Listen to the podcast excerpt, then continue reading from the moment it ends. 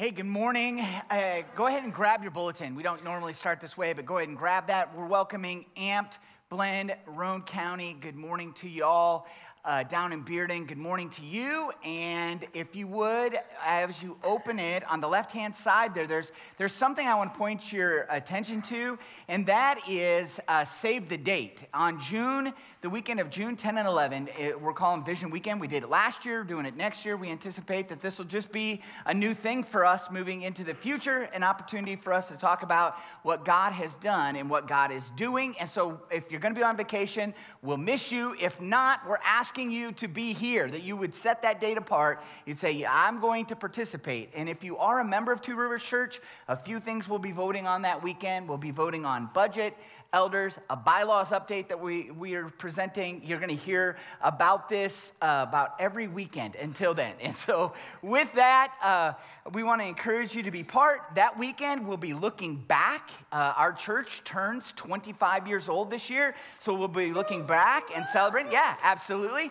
We'll be celebrating uh, the fact of what God's done, and we'll also be looking forward to what God is going to do. And so that weekend is going to be busy, but we're looking forward to it. As we jump into a new series this weekend, we're going to be in the book of Exodus. And so you can open, actually, where we're going to start is at the end of the book of Genesis. Be like, wait, I have an Exodus journal. That's okay. we'll cover it. We'll, we'll, we'll, we'll, put it up for you. So, as, as we think about this, um, reading the Bible, it can be super intimidating. And, and here, I'm going to start true confession. Uh, this, is, this is my story. Uh, I'm not proud of it, but I graduated high school having read exactly one book. And some of you are like, Dave, I upped you. I graduated high school having never read a book, but, but one book. And it was actually in junior high. I can't remember if it was in seventh or eighth grade. There was one book that I've read cover to cover before um, really a long time in my life, maybe even uh, into college or after. And that is Where the Red Fern Grows. and if you've read Where the Red Fern Grows, um, if you haven't read it, uh, spoiler alert, I'm going to spoil it for you, so plug your ears.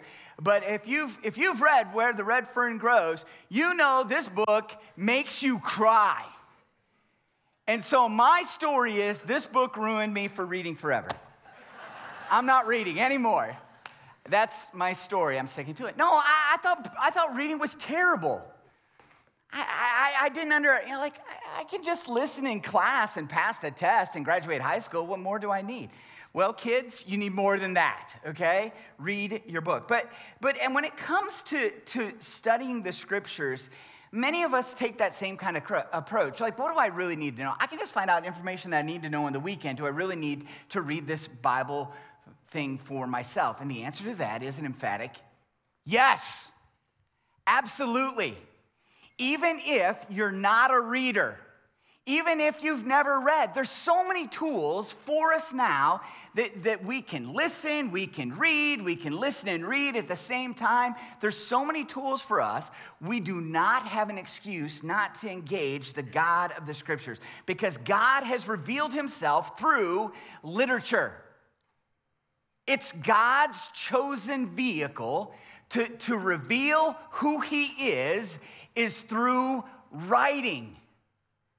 That's what God chose to do. And through the power of His Spirit, yes, but God's revealed definitively who He is through literature. And so it's our job to understand what God is saying through his story. So as a follower of Jesus, here's the walk the thing to walk away with this weekend that, that as a follower of Jesus, my part is to know God as he is revealed by the story. That's my part.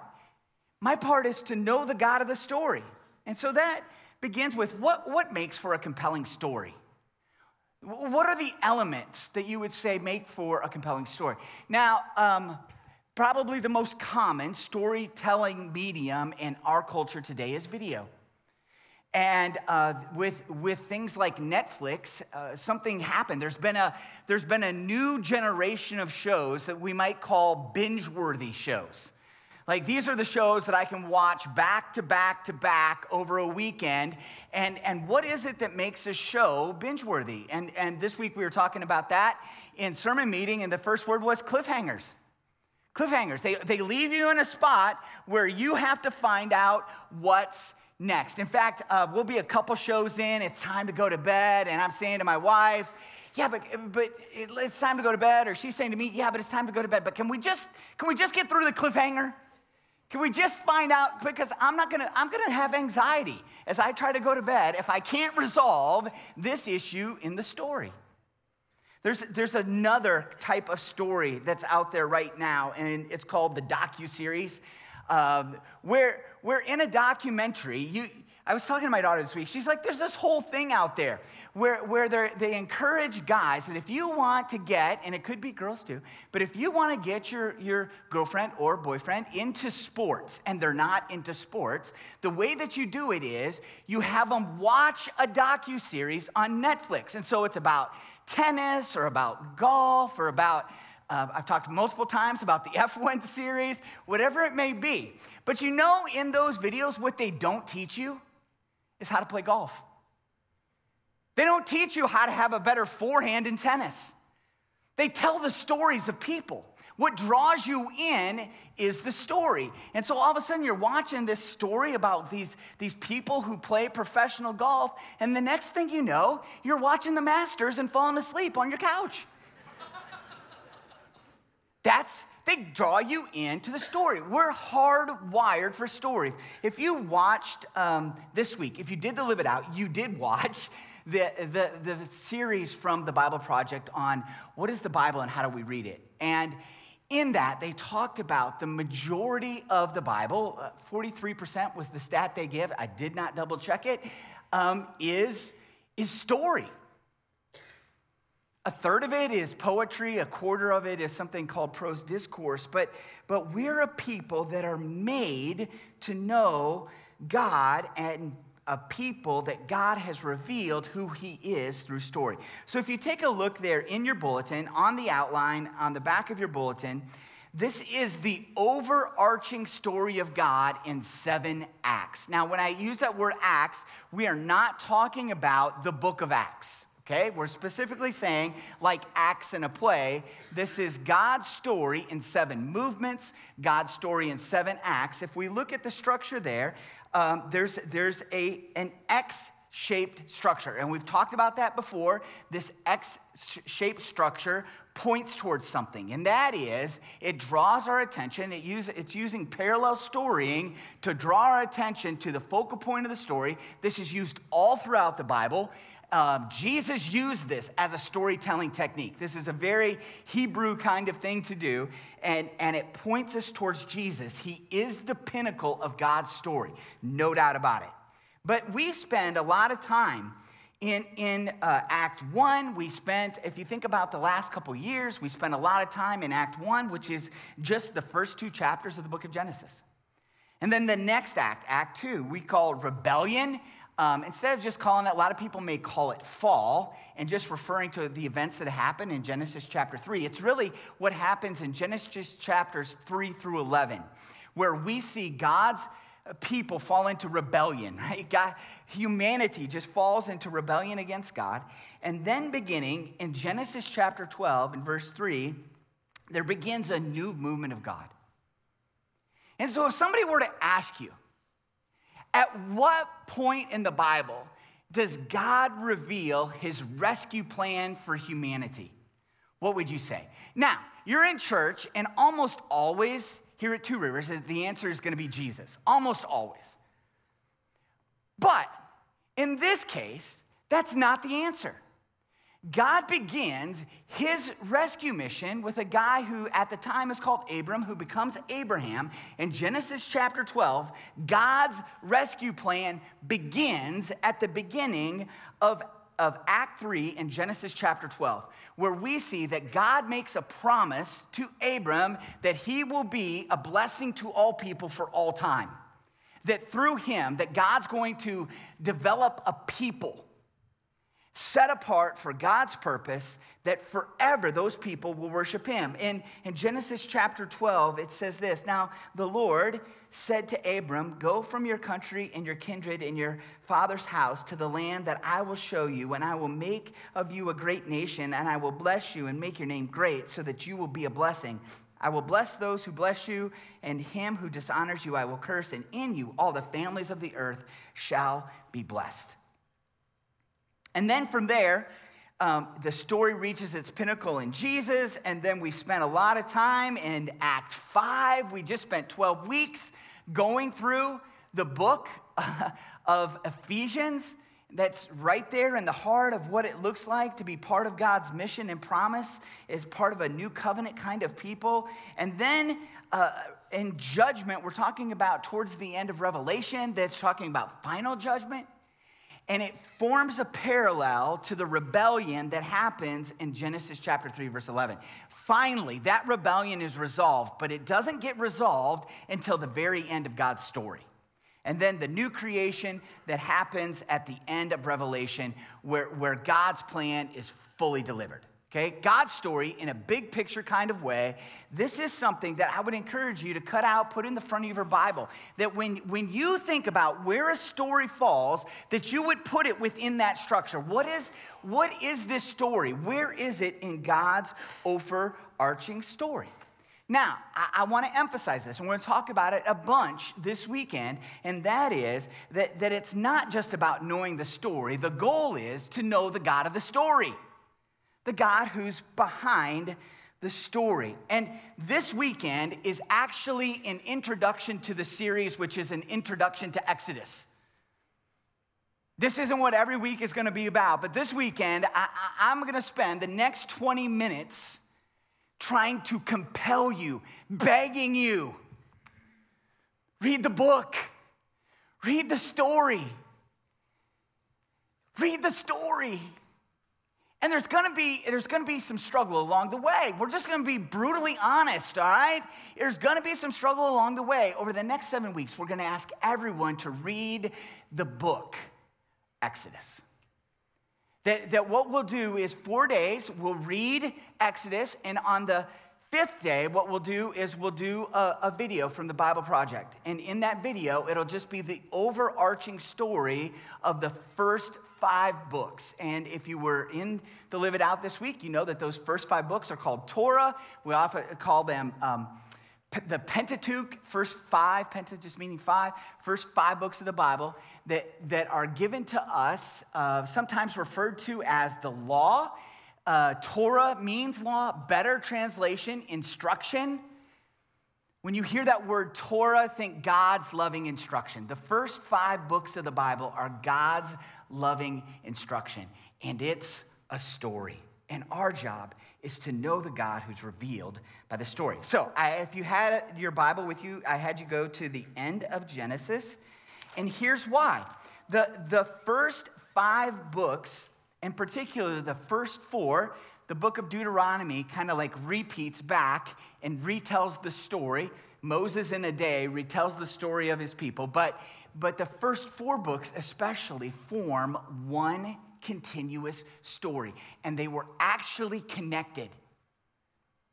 They are connected. But you can only put so much information on a scroll, and then you have to get another one.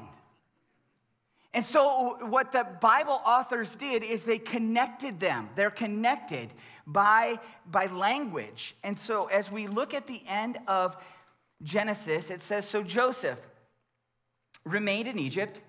He and his father's house, Joseph lived 110 years.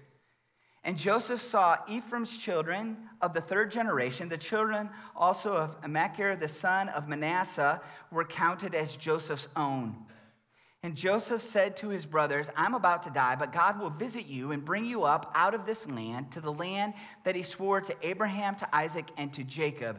Then Joseph made the sons of Israel swear, saying, God will surely visit you, and you shall carry up my bones from here. So Joseph died, being 110 years old.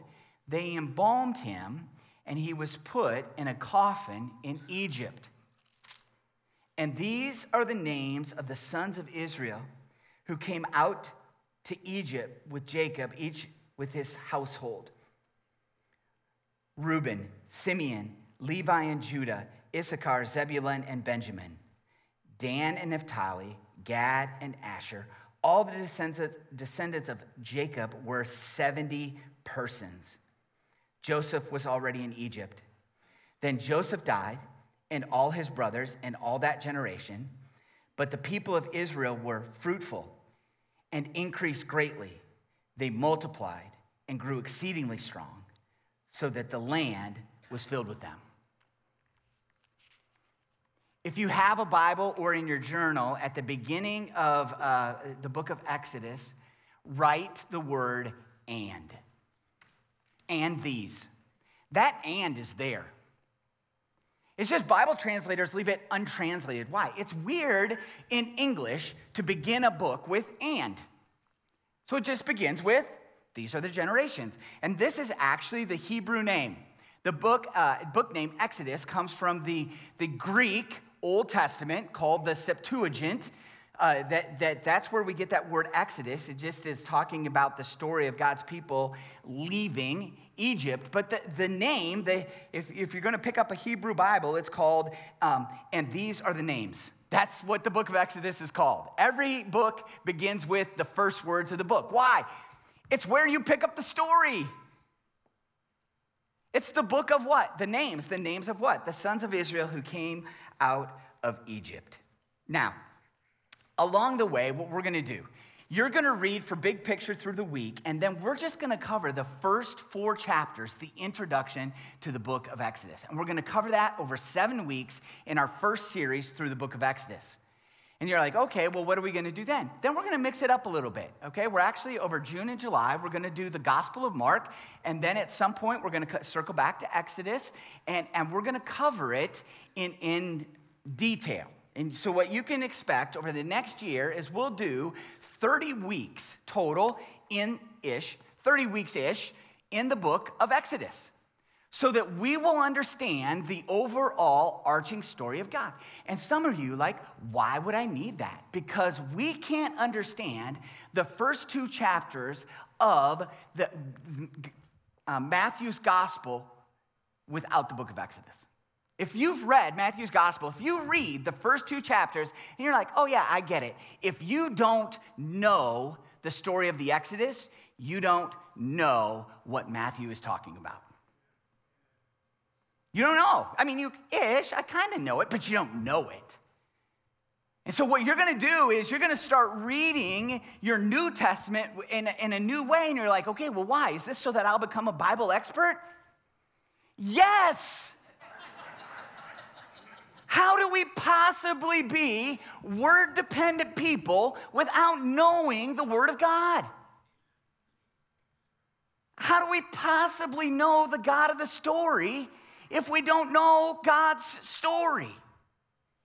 And that means we have to engage, and, and that means we have to dig in a little bit at times. It means that sometimes I don't get it. Guess what? Read it anyway. Eventually, you're going to get it. And so, here's your encouragement. As you listen, if you have a Bible or if you're using a journal, as you listen, have a pen out. And so, this is going to require some of you to get up 15 minutes earlier. You're going to have to get up 15 minutes earlier, you're going to have to do something. This is not extended. If you're listening, I don't know how long it's going to take you to read this week, but if you're listening this week, the longest day is Wednesday, it's eight minutes and 50 seconds. Okay, it's eight minutes and 50 seconds. You're going to cover a couple chapters. And along the way, there's going to be some primer questions for you to ask of the text. Because we want you to read the story like it's a story. Why do we say that? Because it's a story. This week, as, we, as the Bible Project talked about the idea of narrative, I had to go look up exactly. I mean, I know what narrative is, it's story, but like, what exactly is narrative? And so this is Webster's dictionary's uh, profound definition something that is narrated. okay. It just means a story. It's an account or a story. And if you as you read the Bible, what you're picking up is it's being narrated. it's a story that's being told. There's a narrator behind the scenes. It's, it's also a, a, way of presenting or understanding a situation or series of events that reflects and promotes a particular point of view. That's what it's doing, that's what's going on. If, if you're going to use it as an adjective, it's something that has the form of a story or the process of telling a story. It's all of those things. That, that when we say biblical narrative, we mean that, that it is God's story revealing the God behind the story. Now, this week, as, as the Bible Project talked about this, this um, idea of narrative and biblical narrative, I want to go a little bit further than they went. Now, the thing about resources are, there's, there's no resource that we would say we agree with 100% all the time. All right, that's just the nature of using resources. And so, obviously, we love the Bible Project because we're using it all the time and we're pointing you to it. And so, yes, it's a great resource. But does that mean that we agree with everything that they present or the way they present it? And the answer would be obviously no, because there's not going to be any resource out there that we're like, that's exactly what we would say. In particular, this week, we were talking about this in sermon meeting, and our groups director, Cindy, said, I wish this week, when they were talking about how the, the authors um, wrote the book, that they would have emphasized more about God's activity.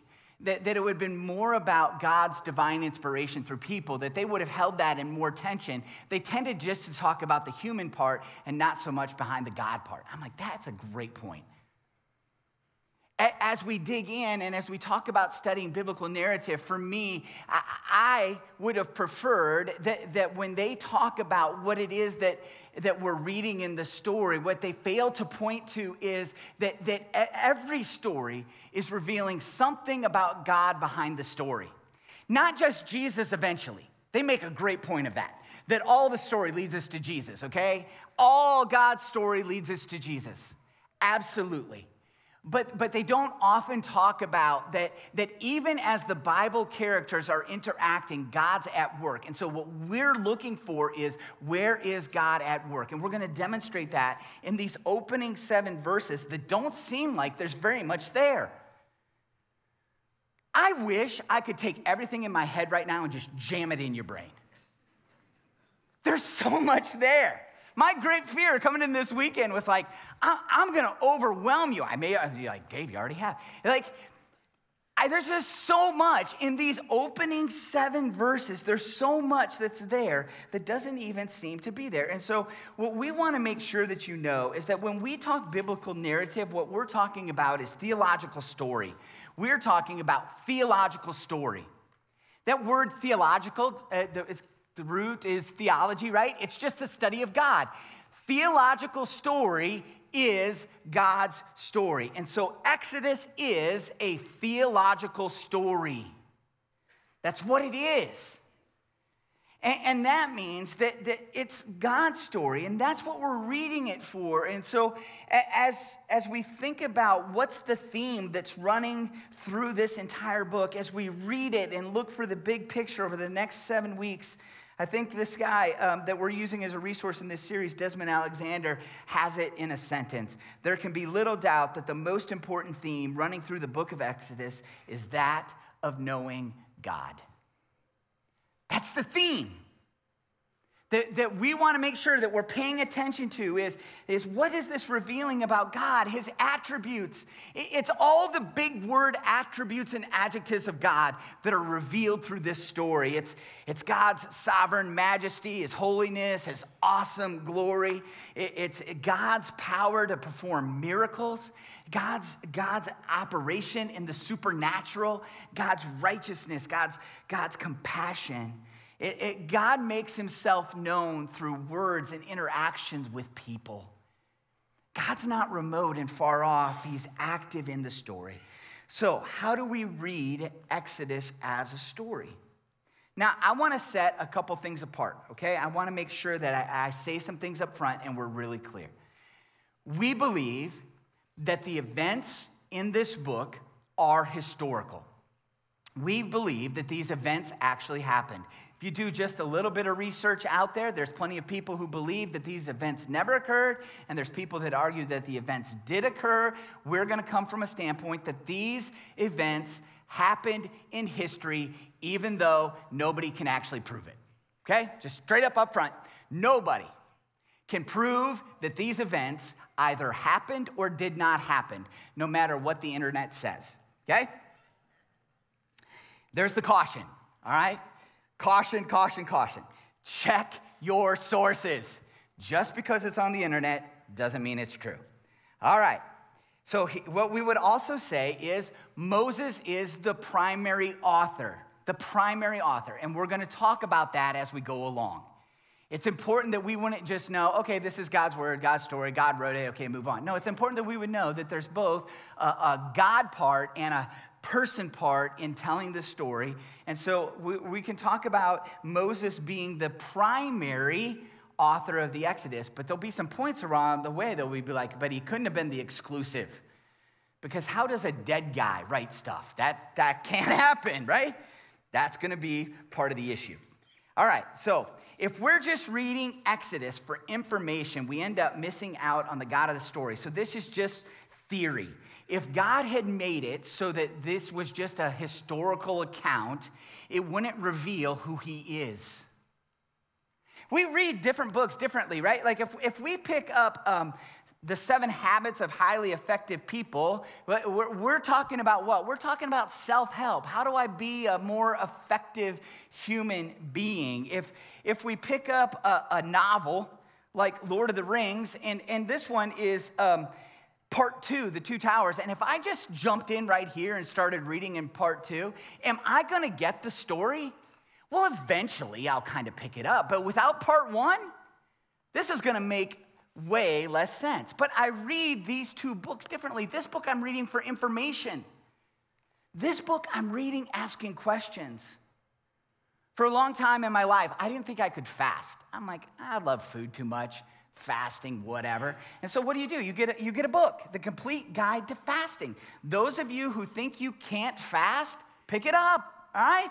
If you think there's no way I can't fast, you need a, a self-help kind of book. You need some instruction.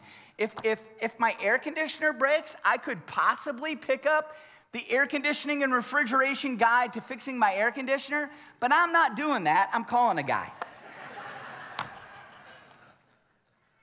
We're reading for information. When we're reading this book, I'm not looking for information. I'm reading a novel, I'm asking questions of the text. And so it was really important, okay, that you hear that we believe that these events are historical, okay? So do not come back. I, I want to be so clear that you can't miss it. If you're not listening, listen. Do not come back and say, Dave said the Bible is fiction. Dave never said the Bible is fiction. Ever. Never said that. Are we clear? All right. Because now I'm going to tell you something else. I want you to read it like it is. You're like, why? Because you read this book different. You read this book not for information, you're looking for the story. What's the author doing? What, what's the plot? What's the subplot? What's going on with these characters? What's, what's the story behind the story? You're looking for things in a different kind of way. When we read God's story as a story, we begin to see it differently. And we begin to pick up things that we would miss if it's just looking for facts and information and I'm going to give you one. This one I stumbled across just going back, just to pick up at the end of the book of Genesis. I was not looking to study the end of the book of Genesis. But occasionally, what I'll do is I'll pick up the, the, the Jewish study Bible, okay? So it's the, the Jewish Publication Society's translation of the Old Testament called Tanakh. If you watch the videos, you already know what Tanakh is last week. Go back and watch them, they'll tell you what it is. And as I was reading, they had a little note that says in Egyptian sources, 110 years was considered the perfect life. So, why does it says that, that Joseph lived 110 years at the beginning of that little section, and then towards the end of that section, so Joseph died being 110 years old. Why 110 years? And the question would be, why 110 years emphasized to set up a little bit of narrative? Was it about chronology? Because that's how we think of numbers. We think of numbers being like, okay, well, it was really important that he lived 110 years. Or did he live the perfect life? And the little frame is set in the story. We've talked about this already, Two Rivers. Numbers are more important than, than, than, the, you, than you think, okay? I don't, I don't want to mess with you too much right now, okay? There's just something more significant in the story that's going on. So here's what I want you to do. If, if you're using a journal or in your Bible, I want you to count the names, okay? I want you to count the names. And, and if you're going to count from Reuben, Simeon, Levi, Judah, Issachar, Zebulun, Benjamin, Dan, Naphtali, Gad, and Asher. That's 11. If you weren't following, that's 11.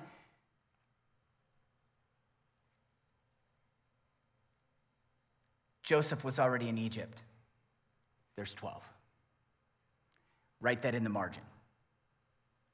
Then take 70, circle that, and underneath that 12, write 70. And over the next couple weeks, not this week, over the next couple weeks, as you're reading or listening to the story, start looking for a 12 and a 70. So I'm going to give you. We're going to zoom in though at verse 7 as we're reading it like it's a story, we're looking for plot, subplot, foreshadowing, patterns, motifs, repeated ideas, repeated words, even repeated numbers. So check this out. In Exodus chapter 1, verse 7, but the people of Israel were fruitful, underline, increased greatly, underline. They multiplied, underline, and grew exceedingly strong, so that the land was filled, underline. What do we see here? Over and over and over again, the author is making a point there's something we're supposed to see. There's actually less emphasis here than you would get in the original text three times in a row. Like they were greatly, greatly, greatly. They, they were an exceedingly amazing people. Well, why, why is this important?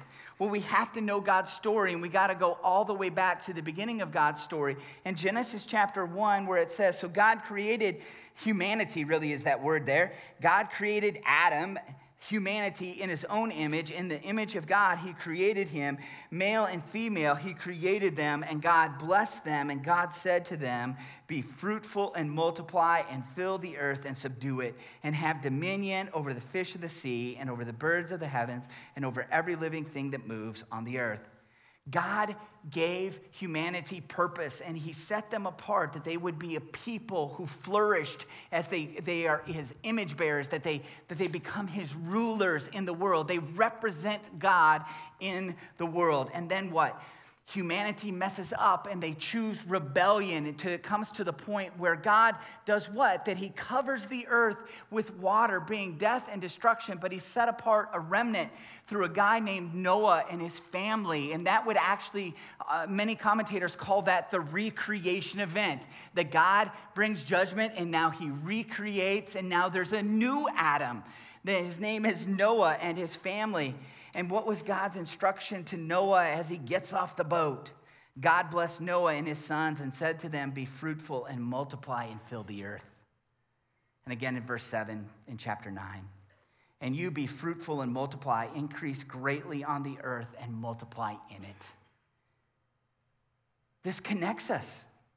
That once again, what we're seeing is that God's purpose for humanity was to, to be a people who are fruitful and multiplied and increased in the earth. And that's exactly what happened to the children of Israel. You see, Exodus connects us to the story that comes before and points to God's action ahead.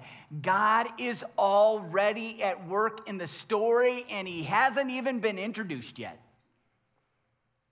It isn't just humanity has done their part. God has blessed his people.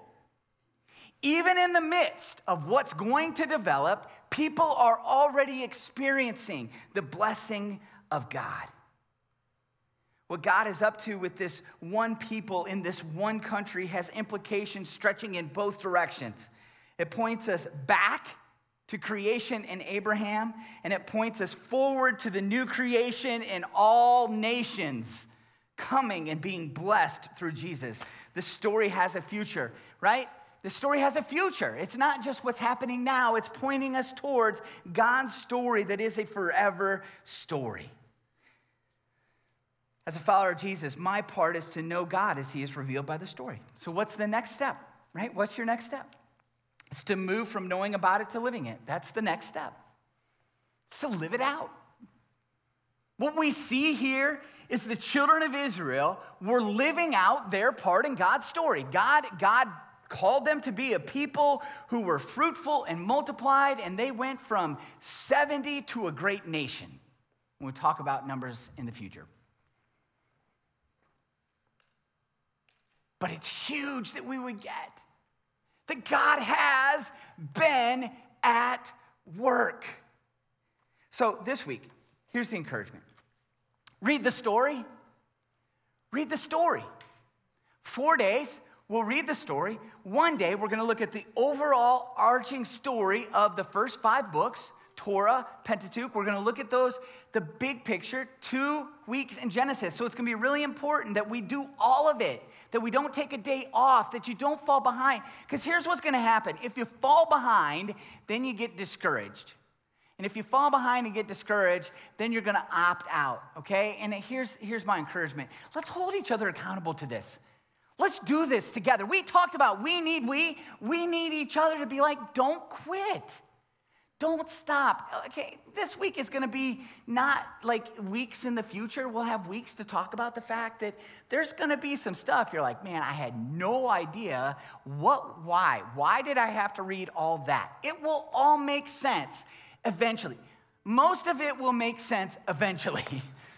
I'm not going to get to all of it, right? Because nobody really gets it all. Nobody really understands it all. Everybody comes at it from a different point of view. Because here's the thing understanding story is more art than science.